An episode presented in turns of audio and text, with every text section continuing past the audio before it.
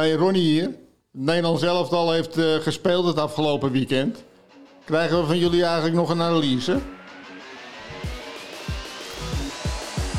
Nee.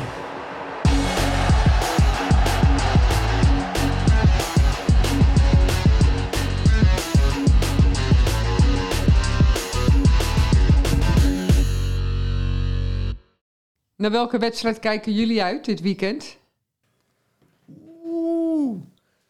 Nou, Ja, ik weet er al eentje.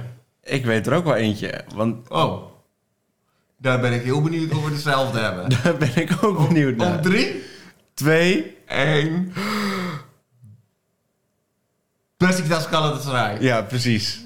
Turkije. Of is het, nee, het is andersom. Galatasaray Besiktas. Toch? In ieder geval- thuis. Oeh, dat is een goeie.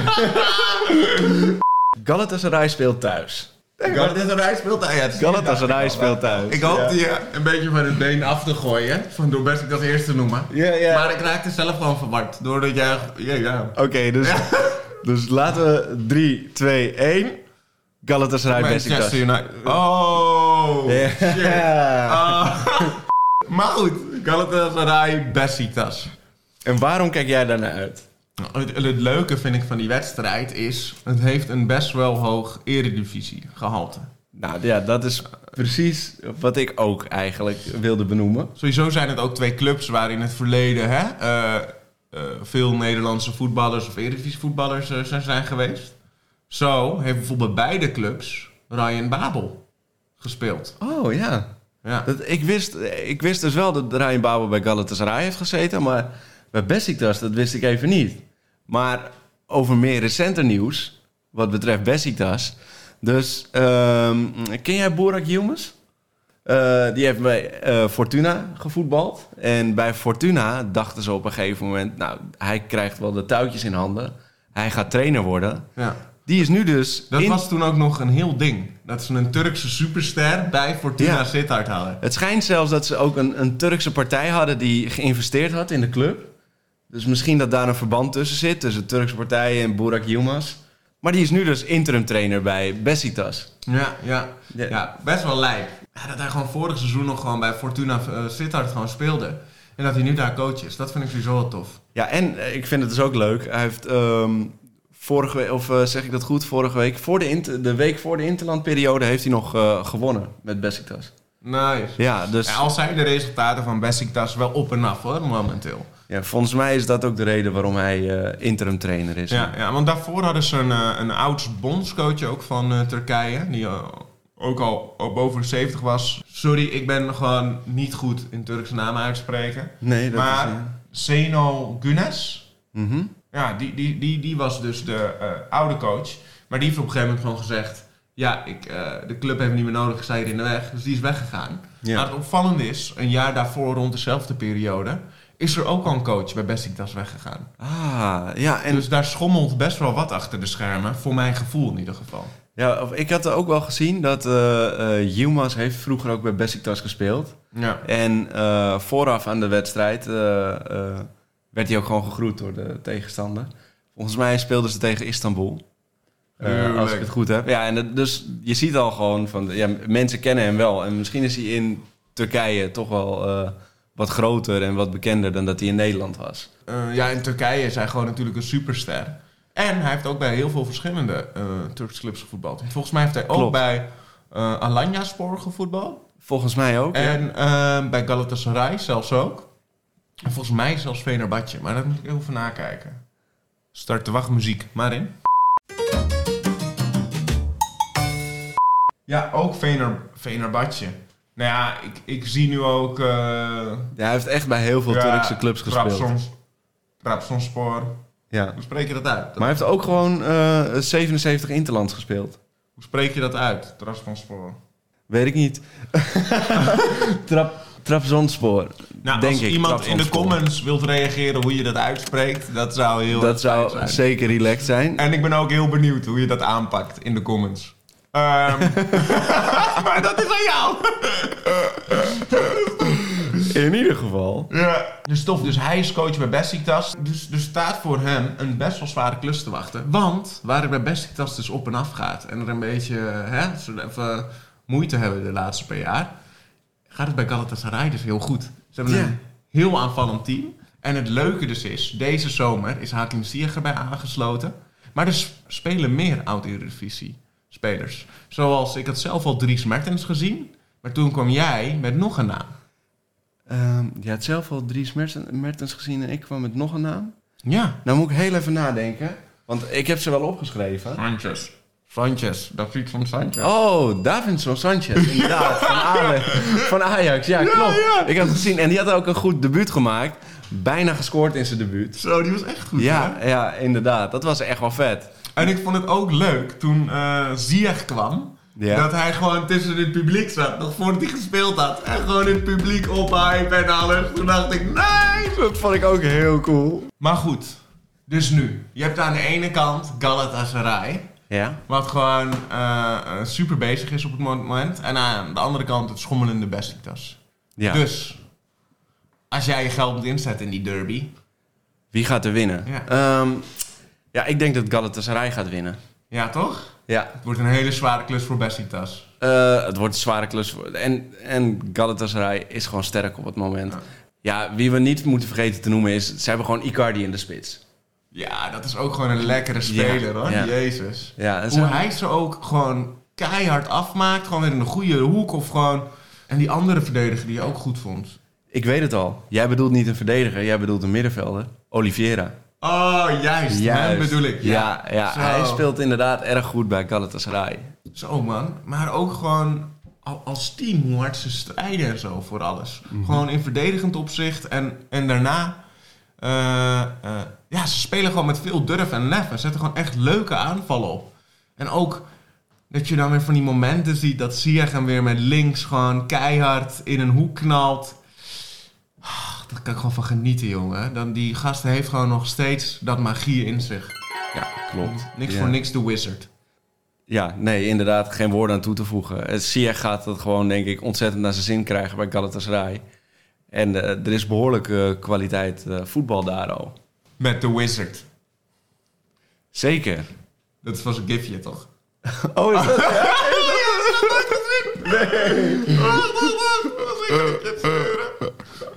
Ik heb het hem wel zien doen naar het scoren, maar ik wist niet dat het ook eh, een running gag was. Oh, oh nee, sorry. Hij doet deze. Dat is toch grappig?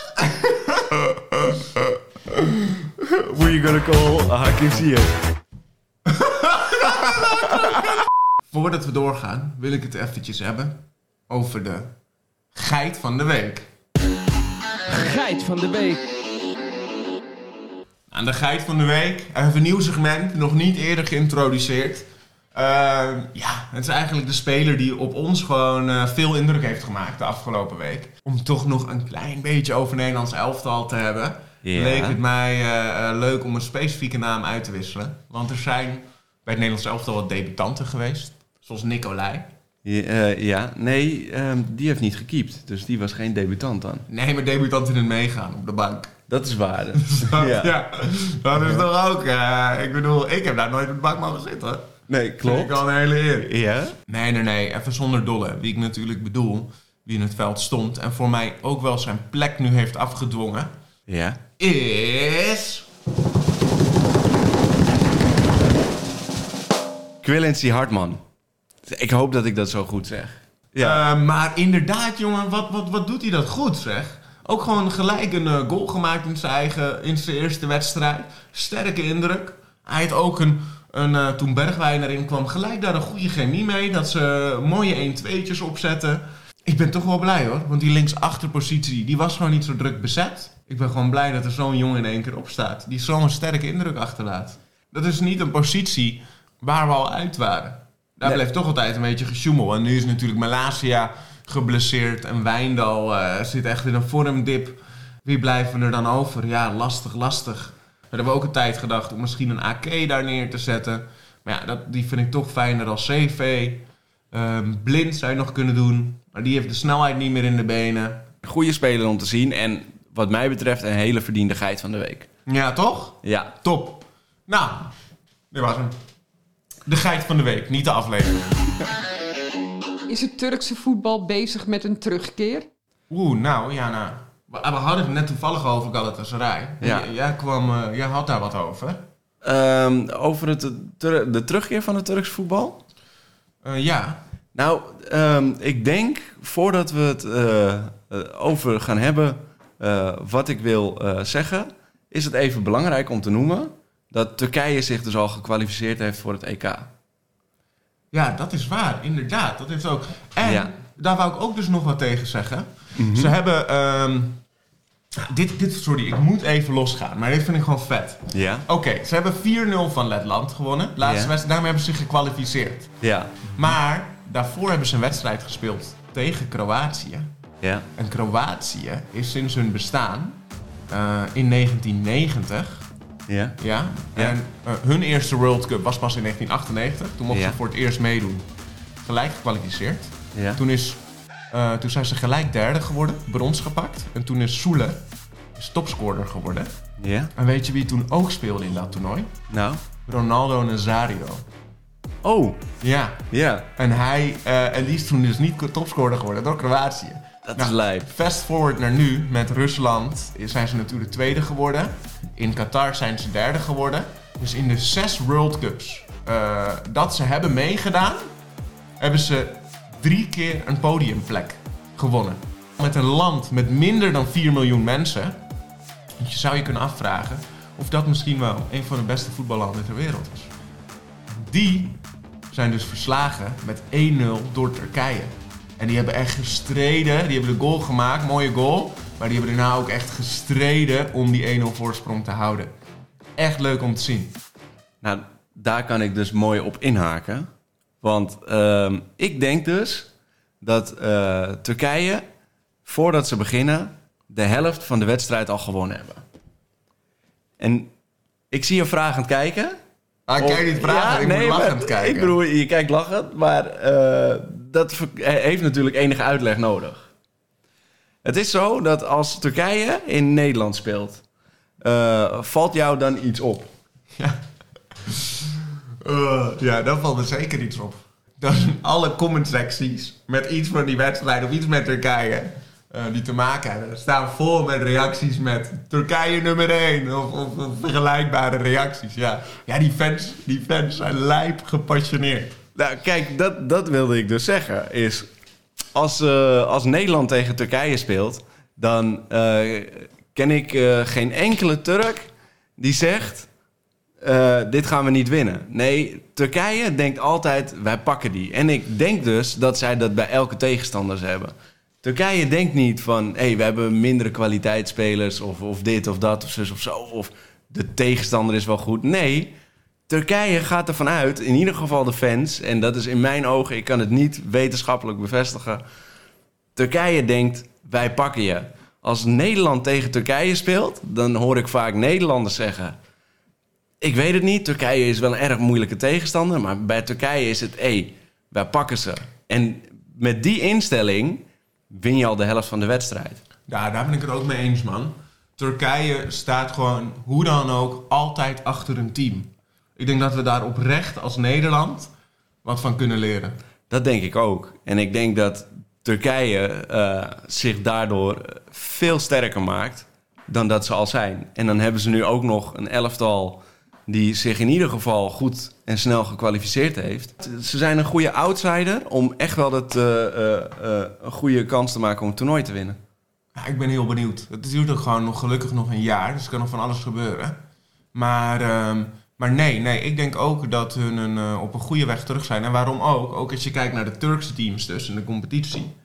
Dan gaan we terug naar Galatasaray. Dat vertelde ja, dat viel ons dus op, samen eigenlijk. Dat zij nog helemaal ongeslagen zijn, deze competitie. Ja, En inderdaad. sterker nog, ze spelen ook in de Champions League mee. En ze staan gewoon tweede in hun pool. Hebben gewoon van United gewonnen. Die helemaal niet zo slecht speelden. Die hadden heel veel kansen en eh, eh, weet ik veel wat. En daar hebben ze gewoon wel met 3-2 van gewonnen. Ja, en Manchester United is ook niet in vorm. Dus het eh, hoeft helemaal niet te betekenen dat zij gaan overwinteren in, eh, in de Champions League. Eh, Bayern, dat is wel een hele sterke tegenstander. Volgens mij is Bayern in de Champions League altijd goed. Dat is de enige die boven Galatasaray staat. Ja. Overwinteren in de Champions League? Eh, Dat is zomaar mogelijk voor Galatasaray. Maar eh, als je kijkt naar hoe ze spelen, met hoe leuk aanvallend voetbal en hoe goed ze dat doen, bijvoorbeeld in de Turkse competitie. En als je ziet hoe, wat daar qua kwaliteit rondloopt en in wat voor vorm ze nu verkeren, denk ik dat Galatasaray gewoon een goede outsider dit seizoen is in de Champions League. Ja. En ik ben heel benieuwd ja, hoe ver dit team gaat komen. Ja, daar ben ik ook heel benieuwd naar. Dus dan is onze laatste vraag. Wat denken jullie? Is Turkije en het Turkse voetbal bezig met een terugkeer? En dat hebben we het zo eh, over Turkije, eh, internationaal. En we hebben het over Galatasaray, want die doen het gewoon in de Champions League tot nu toe. Goed. Vond jij dit nou een leuke podcast? Vergeet dan niet te abonneren, te liken en te delen met je vrienden. Tot volgende week.